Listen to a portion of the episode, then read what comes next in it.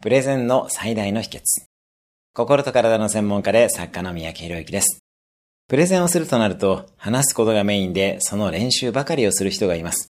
実は、プレゼン成功の最大の秘訣は、事前のヒアリングです。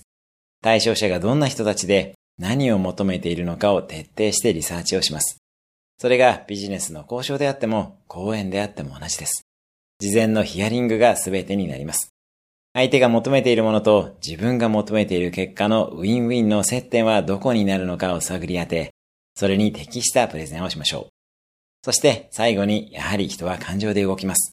相手の感情を動かすようなストーリーも盛り込んでいきましょう。いずれにせよ、プレゼンは話すことより事前に聞くことが大切です。今日のおすすめアクションです。憧れの人のプレゼン動画を見る。今日も素敵な一日を。毎日1分で人生は変わります。